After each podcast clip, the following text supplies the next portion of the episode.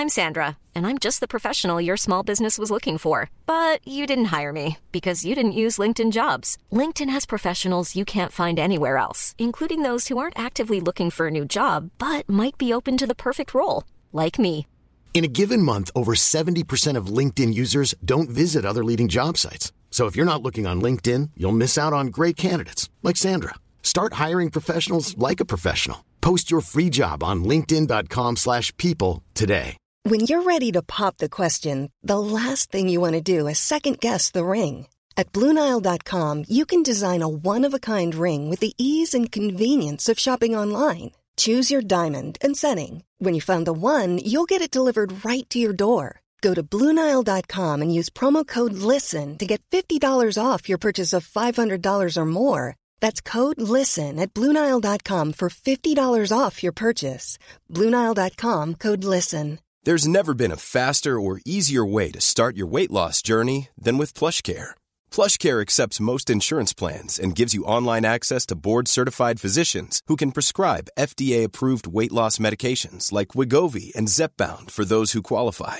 Take charge of your health and speak with a board-certified physician about a weight loss plan that's right for you. Get started today at plushcare.com slash weight loss. That's plushcare.com slash weight loss. plushcare.com slash weight loss.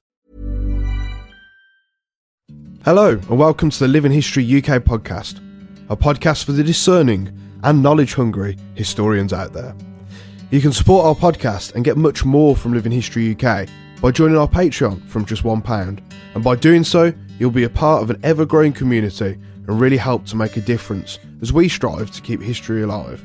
But for now, enjoy this podcast. The Vicissitudes of a Soldier's Life in Time of War, Chapter 1. I was born at Nottingham on the 15th of June 1790, but my parents were natives of Louth in the county of Lincoln, to which place they returned when I was about six months old.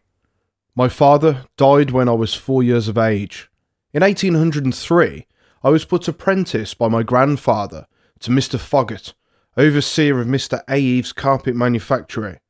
In May 1806, I left Mr. Foggett, at whose home I had had a very good home, but where I in vain tried to settle, having a disposition to wander, which left me no rest until it was gratified.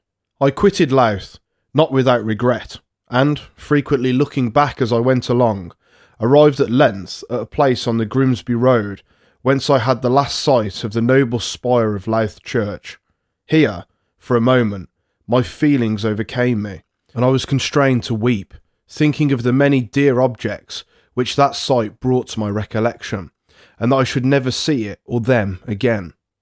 What, however, added to my grief, was I had not acquainted my grandfather with my intention to leave Louth, and as my friends afterwards informed me that he was very much grieved at my conduct, I suffered a great deal of uneasiness on that account. On my arrival at Hull, by dusk in the evening of the next day, I went in quest of lodgings at a public house, where I was told I was a runaway apprentice and that they would not harbour me. This repulse had such an effect upon my mind that I dared not inquire anywhere else, but wandered from one place to another till I found a new built house into which I crept for shelter, and laying all night in one of the cupboards, with my bundle for a pillow, slept soundly until daylight. About five o'clock I arose, and betook myself to the new dock, where I lounged about a great part of the morning in hopes of getting employment on board some of the vessels. At length my attention was drawn to a large handbill posted upon a wall, advertising for seventy men to man the Anne privateer, which mounted fourteen guns, commanded by Charles East Walkden. Inquiring where this ship lay, and being directed to the place, I stepped on board and asked the captain whether he would employ me. He answered, yes, and therefore I began immediately to pull the ropes and assist in anything that was to be done without bidding, being too pleased with my good luck. The sailors with whom I dined gave me great encouragement, saying that we should take some Dutch East Indiamen and all get rich together. But these prospects were not able to prevent my thoughts from going back now and then to the remembrance of the good home I had left, and of the resentment I had brought upon myself from my grandfather and other relations by leaving my excellent situation. After dinner, we again got to our employ. there was sufficient work for all hands. Some were painting, others bending the sails, and a few were taking water and provision on board. There was a boat suspended by tackles from the fore and main mast, and another on the boat deck, one of the men being ordered to let go a certain rope or tackle. He, by mistake, let go the one that held the former boat, which fell upon the back of the head of one of the prize masters, forced his chin on the edge of the other boat, and deprived him instantaneously of life. The unfortunate man bled very profusely, the blood running out of the scuppers of the ship into the dock. After washing the blood from the deck, we covered him with a flag called the Union Jack and laid him on the quarter deck until an inquest sat on his body. If I had at that time been in possession of a thousand worlds, I would have given them to have been at home with my old master Foggett. My reflections on this terrible accident rendered me very uncomfortable in mind, and the thoughts of battles, sudden deaths, and murders now rushing into my fancy chilled the blood in my veins. As I was then a lad only fifteen years of age, no wonder my alarm should have been so great on the sudden and melancholy death of this officer, especially as I had, for aught I knew, to remain on board with him during the night, and no one else with me. But I was, in the evening, overjoyed to find that my apprehensions in this respect had been groundless. Next day, I met with my godfather, who had a son on board the Anne of the name of William Poxon. He took with him the second night, and from him I learnt where an uncle of mine lived, who, when I called upon him and made myself known to him, behaved with much civility to me. After remaining about three weeks with the Anne privateer, I left her for a few days, and should not have returned, had not my uncle embarked on board of the same vessel, which circumstance made me resolve to go with him, let the consequences be what they might. He was one of the prize masters, and used to take the management of the ship in turn with the other officers. On the 4th of June, we received a commission from Government acknowledging our vessel as a ship of war, for no private vessel can act as such unless so commissioned. But, when in commission, private vessels are duly acknowledged by the Government, so that all the prizes they take are lawful, and the Government has its share of whatever prizes are taken by a privateer. After this, we got out of the dock into Hull Roads, and having waited there two or three days for hands, without being able to get our complement, weighed anchor and dropped down the Humber, and took our station opposite to Great Grimsby, where our captain went on shore in search of more hands, of which we still wanted twenty or thirty to man us completely. Our present number consisting of only forty three men and seven boys, which was not sufficient to work the ship and the guns at the same time. There are required, at least, seven men to a gun, and we had not quite four, but the captain returned to the ship with little or no success. The next day, we again weighed anchor and set sail in quest of some rich East Indiamen belonging to the Dutch, who were coming north about from the East Indies. As soon as we got out of the Humber, we steered full north and kept that course till we reached Peterhead, a small seaport in the north of Scotland. To this place we came about three o'clock in the morning and loaded one of our six pounders and rammed the wadding well home in order to make loud report, which in a short period brought two or three boats from the shore filled with fish. One of the boatmen coming on board to pilot us, we lay to till afternoon, and our captain went to Peterhead in order to prevail upon some of the sailors to join us. But in this he was disappointed, as it appeared that the good people of this place were not in the fighting humour, in the afternoon, we sailed due north, keeping that course till the next evening, when we reached the Orkney Isles. This day the wind blew very fresh. Next day it was a storm. The ship rolled very much. Sometimes the yard arms nearly touched the water, and several heavy seas broke in upon our forecastle. To me, who had never been at sea before, the situation was awful. I could not help thinking that the ship would go down, and mentioning my fears to one of the lads who had been at sea once before, he said he thought the same, but that we must keep our thoughts to ourselves. The storm still increasing, I and the lad just mentioned were ordered aloft to send down the mizzen top gallant yard. I felt reluctant, but was obliged to go, great as my terror was of falling into the sea. I begun to ascend the mast, and with some difficulty reached the mizzen top. I tried to ascend the next stage, and arrived in safety at the cross trees. None but those who've experienced these things can imagine what I felt on this occasion, I suppose these feelings are, more or less, known to all who, for the first time, engage in this sort of employ. After a day or two, dangers and difficulties became familiar to me. I could go even to the extreme of the maintop sail yard with as little dread, as if I were walking the deck in calm weather. The storm having abated, we arrived in safety at the Shetland Isles and lay to opposite the port of Lerwick, the capital of this numerous group of islands, and received from the inhabitants butter, eggs, milk, worsted hose, nightcaps, and a quantity of small sheep, for which articles they received in return old clothes, which they preferred to money. After we had got what quantity of butter, eggs, and so forth we wanted, the next morning we left Lerwick in order to cruise in those seas, and had not got many leagues before we met the Phoebe frigate.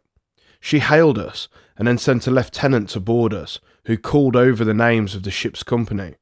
After he had done this, he ordered five of our men to take their hammocks and chests and to go with him, which they were compelled to do. But it was a gross violation of all law and justice in this fellow to take away our men, especially as we were so short of our number. We continued to cruise on this station for two or three days. On the third day, we met with another frigate. The officer boarded us and called all hands to the quarter deck, and after looking at each man, returned to his vessel, wishing us success in our undertakings. The next morning we saw a strange sail ahead, sailing before the wind, a sure sign to us that all was not right. We made all the sail we possibly could in order to overtake her. We had our royals and stunsails set, for it was a dead calm. In a few minutes more, another sail was discovered behind, making all the haste she could to overtake us. She fired several cannons for us to lay to, but being in chase of the first mentioned vessel, we did not wish to lose time by doing so. At length, our suspicions were excited of this vessel, and when she got within musket shot, several shots were fired from her, which crossed the decks, only just passing over our heads. It was now high time to prepare for action which we did by clearing away the chests and removing everything from the decks that seemed to be in the way.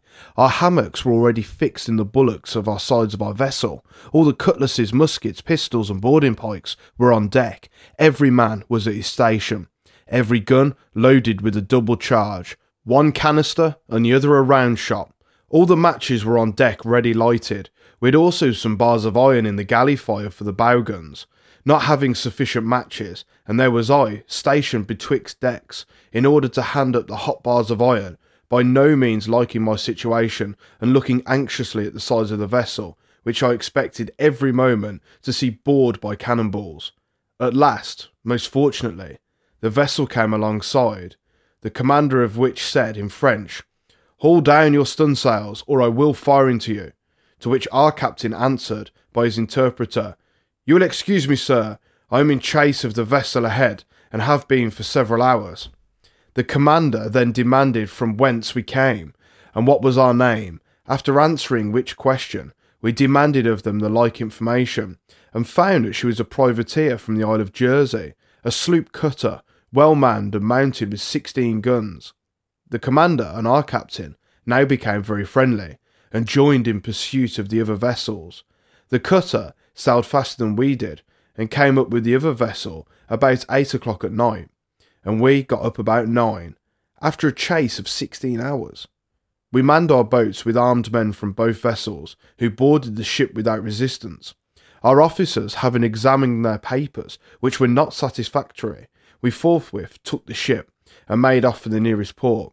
She was a very large ship under Danish colours, and was homeward bound from the East Indies. Her cargo consisted of coffee, spices, and silk, with various other articles, the produce of India. We would have gone into the port of Leith or any of the Scotch ports, but the wind was contrary and continued so until we reached the mouth of the Humber, into which we sailed with our India prize, which was larger than both our vessels put together. The guard ship at the mouth of the Humber boarded our prize to examine her, which they had no business to have done, for the Danish East Indiaman was from a country subject to the plague, so that the guardship was put under quarantine as well as our own vessels. But the prize was detained much longer than either the guard or ourselves, we being liberated on the third day. While we lay in Hull roads, various were the reports concerning us. Some said our cook had lost a part of his foot in the engagement. It is true he had lost a part of his foot, but it was in Greenland several years before this. Others said we had bars of gold throwing about the decks, but all these were idle tales. We lay in Hull roads about three or four weeks, expecting to put to sea every day, but the captain, being ill of the gout and our commission being within a few days of its termination, all hopes of our again putting to sea were given up. On a Sunday morning, in the beginning of August, we weighed anchor and sailed into the new dock. We secured the Anne there, and all hands left her, except the apprentices, and not one of us got a single farthing, either for wages or prize money. To this day, at least, I never heard of such a thing taking place. I have now due to me from the owners of this vessel above three pounds wages, so that this wonderful was to be something came to nothing. Indeed, it was worse than nothing to spend our time for nearly three months without wages.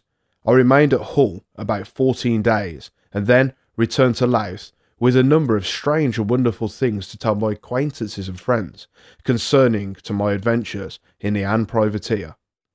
Chapter 2 Upon my return to Louth, I was well received by my master, who was a man remarkable for forgiving those that offended him. My grandfather also forgave me and allowed me six weeks' board and lodging under his roof to afford me an opportunity of improving my circumstances, which, however, at the end of the six weeks, were in no better state than they had been before, in consequence of a reprimand from Mr. A. Eve. I determined not to work any longer at Louth, and went home, got my clothes, and set off for Leeds. Scarcely had I reached the village of Elkington near Louth when my heart misgave me, and instead of proceeding on that road, I crossed the country and arrived at my uncle's at Horncastle that night. I slept at his house and told him I was going to Leeds. My friends at this town said they were sure I should soon become a soldier, but I thought differently. The event will show how much better they knew the tendency of my restless disposition than I did myself. The day after I proceeded to Lincoln, passed through, and slept at a village only six miles from the city, situated on the east bank of the Trent. The next morning, I set off for Gainsborough, reached it about noon, and when just beyond the bridge leading to Bawtry, a chase overtook me and gave me a lift to that place, where I remained all night.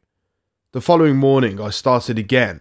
Another chase overtook me and conveyed me nearly to Doncaster, through which town I passed, and refreshed myself at the Red House, about five miles beyond Doncaster. Millions of people have lost weight with personalized plans from Noom, like Evan, who can't stand salads and still lost 50 pounds. Salads, generally, for most people, are the easy button, right? For me, that wasn't an option. I never really was a salad guy. That's just not who I am. But Noom worked for me. Get your personalized plan today at Noom.com. Real Noom user compensated to provide their story. In four weeks, the typical Noom user can expect to lose one to two pounds per week. Individual results may vary. Burrow's furniture is built for the way you live. From ensuring easy assembly and disassembly to honoring highly requested new colors for their award-winning seating, they always have their customers in mind. Their modular seating is made out of durable materials to last and grow with you. And with Burrow, you always get fast, free shipping. Get up to 60% off during Burrow's Memorial Day sale at burrow.com slash ACAST. That's burrow.com slash ACAST.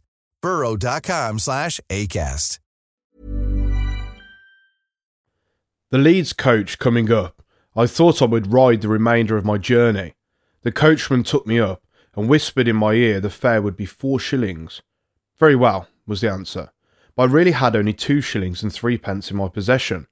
When we arrived at Leeds, I gave the driver two shillings. He returned the compliment by a sharp cut with his whip, which was not, perhaps unmerited, by the deception I had practised upon him. Off I started for Mr. Brumfoot's carpet factory, and immediately got employment there. The next day I paid my footing, but when Mr. Brumfoot himself saw me, he refused to retain me, saying I was an apprentice. It is true I was an apprentice, but my master and I had parted by mutual consent. I succeeded, however, in obtaining employ under a Mr. Howard, who had a small carpet factory at the Nether Mills, known amongst the carpet weavers by the name of the Isle of Patmos. I lodged with a widow, a worthy woman, whose husband had been hanged for horse stealing or something the kind, and continued to work at Patmos for three weeks, but the materials being so extremely bad, I could earn but little wages, especially as I'd been used to work upon good stuff at Mr. Eve's factory. One day, when very earnest for work, an accident happened to my winder's wheel. I had to go a mile and a half to a turner to get it mended, proceeding up a street called Kirkgate. I overtook a soldier belonging to the Royal Train of Artillery who looked at me steadfastly and proposed the question whether I would enlist. I answered no. When he said he would give me 16 guineas bounty for seven years' service, but the answer still was no, for I had no inclination whatsoever to enlist. But he still pressed the point until I consented, when he gave me a shilling and enlisted me to serve His Majesty George III in the Royal Train of Artillery. But being too low in stature, he took me to the colonel of the 68th Durham Regiment of Foot, just returned from the West Indies, who directed him to ask the doctor whether he supposed I should grow any higher, my height being then only five feet one inch and a half. The doctor ordered me to undress, to ascertain if I was sound, and having finished his examination, sent me out of the room into a passage to put on my clothes, in which condition people passing might see me. He then made his report to the colonel that I was fit for service. This took place on the 24th of October 1806. I was then sent to the orderly room of the regiment and remained there that night. The next day, I was before Mr. Justice Sheepshanks to be sworn in, the questions being put Have you fits, or are you an apprentice? To which I answered, No. Are you willing to go? said the magistrate. I know your Master Eve very well. If you do not wish to go, I will set you free. This was very kind of the justice, but I declined his offer, being so strongly bent upon going for a soldier. He then tendered to me the oaths. I took them, and have kept, and hope to keep them, for I loved old England, and I am sure with good reason, as by experience, I know there is no better country in the world. I will here introduce an anecdote respecting this justice. A countryman, having some business with him, thought it a strange thing to call him Sheepshanks, and wishing to be a little bit more polite, knocked at the door, and when the servant came, said, Does Mr. Sheeplegs live here? The servant said, No, but Mr. Sheepshanks does, which convinced the man that this was his proper name. I received two pounds in part of my bounty, which was only eleven guineas instead of sixteen, having been sworn in for seven years and six months. If at the expiration of that time it should be a peace, or three years longer if war should continue, and not for a limited period. My bounty was soon spent, although I was no drinker. I scarcely know how it went, but before one month had passed over, not a shilling of it remained. I had taken care, however, to pay my lodgings. The poor old woman, with several others of her sex, wept over me, saying I was some poor body's child. Oh, said these kind hearted women, he will go abroad and be killed. I answered, Nay. There will soon be a peace, and I shall then return home to enjoy myself. One reason why the poor women felt so much was on account of my youth. Indeed, I was a very young soldier, being only sixteen years of age. The 68th Regiment was raised in the county of Durham in the middle of the last century by General Lambton. In the year 1800, this regiment was filled up by volunteers from the Irish militia, who swelled its number to 2,500. It was then made into two battalions and sent out to the West Indies. They had not, however, been long there when sickness so reduced them that the second battalion was broken up and put into the first, and in August 1806 they returned to England not more than 100 strong. They were at the taking of the island of St. Lucia also at the suppressing of a mutiny in the 8th West India Regiment, on which occasion several men were killed on both sides, but the India Regiment was disarmed and several of the men executed. The principal loss sustained by the 68th Regiment during their stay in the West Indies was by sickness. They were there five years and a half, and lost during that period about 2,000 men. Great numbers of the men brought on sickness, disease, and in many cases death by the immoderate use of new rum. The bad climate of the West Indies, much aggravated, no doubt, in its effects by the fatal use of spirits, is said to destroy more men than many of our active campaigns, together with hard fighting in various parts of Europe, and this appears to be the case. For few regiments lose in proportion to this 2,000 in a little more than five years. The West Indies, therefore, is frequently called the grave of Englishmen, and in this instance the phrase will apply correctly. The 68th Regiment went out to the West Indies 2,500 strong. It may be asked, what became of the remaining 500, together with the recruits received from England? Several of them were sent home invalided and were discharged. The rest, with the exception of those who had returned with the regiment, had volunteered into other regiments stationed in the West Indies, liberty being always given for that purpose, and the men who thus joined other corps received a bounty of three guineas. We continued in Leeds till the 27th of November, and then marched to a pretty little town called Ripon, about 27 miles north of Leeds. At this place I learnt my exercise in the bowling green on the north side of the Minster. I was quartered at the sign of the Lamb and Flag in Skelgate, and afterwards was changed to the sign of the Turk's Head, which was kept by a widow called Ellen Steele. She was like a mother to me, and in return for her kindness I used to help her to brew and tun, or anything of the kind. Opposite to her house was a man of the name of Thexton, who kept a school, and who was so kind as to teach me to read and write. He certainly bestowed considerable attention and labour upon me, so that, through his kind instruction from time to time, I made some little improvement in useful knowledge. I took great delight in this school. Mr. Thexton was a regular visitor at my quarters, being fond of a little beer, though by no means what we call a sot. While at Ripon, we received recruits every week. I was the first recruit that joined the 68th Regiment after they left India. The second was a youth called Forbes. In May and June 1807, we began to increase our numbers rapidly. In August, a large draft from the Irish militia and another from the Durham militia joined us. After this, another draft from the 2nd West York, besides several recruits from many parts of England, Scotland, and Ireland, so that at the end of 1807 we began to look like a regiment. Before this, we were only like a company. The Reverend, the Dean of Ripon, made a present of a great number of prayer books to our men. I received one and carried it with me into Holland, Portugal, and Spain. At this place, one of our Irish recruits, having indulged too freely in drink, lost the government of himself, and meeting one of the officers in the street, knocked him down told him he was not fit to wear a sword and ill treated him very much.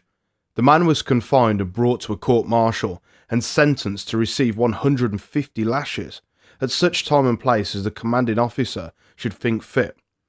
At length the day arrived when the sentence was to be put into execution. The regiment paraded in the marketplace at the usual hour, and then marched the racecourse, formed a square, fixed the halberds, and thus prepared to inflict the punishment incurred by the prisoner, who at length arrived, escorted by a file of the guard. The judgment of the court martial was then read, which sentenced him to receive the number of lashes above stated. The commanding officer ordered the culprit to strip, and the latter reluctantly complied. All of a sudden, a shout of indignation broke forth from the inhabitants, who had followed by hundreds to see the punishment inflicted. Yet notwithstanding the shouts of the populace, who were violent in the extreme. The sentence was carried into execution. This being the first time I witnessed anything of the kind, I felt very ill, turned sick, and had like to have fallen in the ranks. Indeed, several of my comrades fainted away and were carried out of the square to a distance. Some of the women who had followed screamed and cried. Others of them called the commanding officer every bad name they could invent, Indeed, we were under the necessity of placing sentries round our regimental square to keep off the crowd who had collected in such formidable numbers. The man himself was not silent, although his punishment was comparatively light to what I've seen since that period. His noise, together with that of the people, had the desired effect, for after receiving fifty lashes, he was pardoned and taken down from the halberds. As we marched home, the inhabitants pelted us with stones and other missiles, calling our officers some very unbecoming names. The people might mean well, but it's absolutely necessary to punish such conduct, or no man could live in the army or navy. On the 3rd of November 1807, the route came for us to march on the 5th from this very delightful and pleasantly situated town to Doncaster. I often think of Ripon with pleasure. While in it, I visited Studley Park and Fountains Abbey, most delightful and enchanting places. The Minster, too, much pleased me. In short, I left Ripon with a heavy heart. Early on the morning of the 5th of November, the drums beat. We fell in and marched through Boroughbridge to Wetherby. The next day to Ferrybridge and Pontefract, and on the 7th reached Doncaster. Here we lay for several weeks during the depths of winter and received men from the Scotch, Irish, and English militias, besides a number of recruits from different quarters. In February 1808, we left Doncaster and marched through Ferrybridge, Tadcaster, and York to Malton, at which latter place we remained about seven days, when three companies were sent to Pickering, to one of which I belonged. This little town is pleasantly situated on the main road from York to Whitby. On the 15th of March, however, we left Pickering and Malton and marched to York and continued there till July 14th. I was very fond of York. We used to parade twice a day in the Minster Yard, Sunday excepted. Whilst at this city, we had a man called Murphy who wanted to scheme his discharge by sham fits, but having a suspicion they were not real, a large bottle of the spirits of salts was applied to his nose, which made the poor fellow jump up in the greatest agony and promise he would never sham any more. He then joined his company and kept his promise. We had another man who had deserted three times. He was tried by a court martial and sentenced to be punished. The regiment marched three times to the riding school at the horse barracks for the purpose of inflicting the punishment, and he every time fell into a fit, so that the punishment was delayed. But the third time, notwithstanding his fits, they tied him up and began to flog him, which soon brought him to himself and let us know that his fits were not real. Had they been so, he probably would have not come to himself in so short a time. His punishment was well merited, for a man that is regardless of his oath and solemn promise to serve his country is guilty of a real crime. About three weeks before the half yearly inspection, we began to prepare for it by going through our evolutions and manoeuvres in the large barrack yard, towards the latter end of the time, in order that the regiment might learn to be steady. We fired with blank cartridge. A man called Malfrey, about five men from myself to the right of Captain Gough's company, had loaded his piece five times, it missing every time. The sergeant in the rear told him he dare not fire it off. The man declared if it was full of devils, he would. He did so in the next volley, and the consequence was dreadful, for his musket bursted into several pieces, carrying away a part of his hand and wounding and burning several men who were near him, so that this part of our line was thrown into confusion. I saw a dog run away with one of his fingers. The poor fellow was taken to the hospital at these barracks and underwent amputation. One of the other men, who had got wounded, made ten times the noise the man did who lost his hand. When the general came, Malfrey was recommended to the board and got one shilling a day pension. After this, there was a disturbance between a party of our officers and some women of the town. The Lord Mayor and our colonel, who lived near to each other, came out to see what was the matter. The colonel presently received a blow on the head, and the Lord Mayor was driven into his house. This disturbance took place in Coney Street, near the Black Swan Inn, about eleven o'clock at night, and in two or three days afterwards, we received orders to march to Doncaster in consequence of this shameful riot. We arrived at Doncaster about the 18th of July. On the 30th, I went on command with two deserters to Stilton Barracks, and had only just returned when we received a route for Hull, where we arrived on or about the 16th of August, and were quartered in the Ropery Barracks in Wincolmlee. At Hull, our duty was very hard, having to mount guard three times in the week. The whole of the troops used to parade every morning in George Street at 11 o'clock. Those who mounted the main, garrison, and Southend guards had to undergo the severe inspection of the brigade major, who was a constant plague and torment to the soldiers. He has been known to reject the cleanest man in our regiment and to accept the dirtiest. In the latter end of September, the regiment received a route march to Brabourne Leys in the county of Kent, so that we left this brigade major with his militia regiments not being sorry at parting with him, whose constant delight consisted in making men miserable.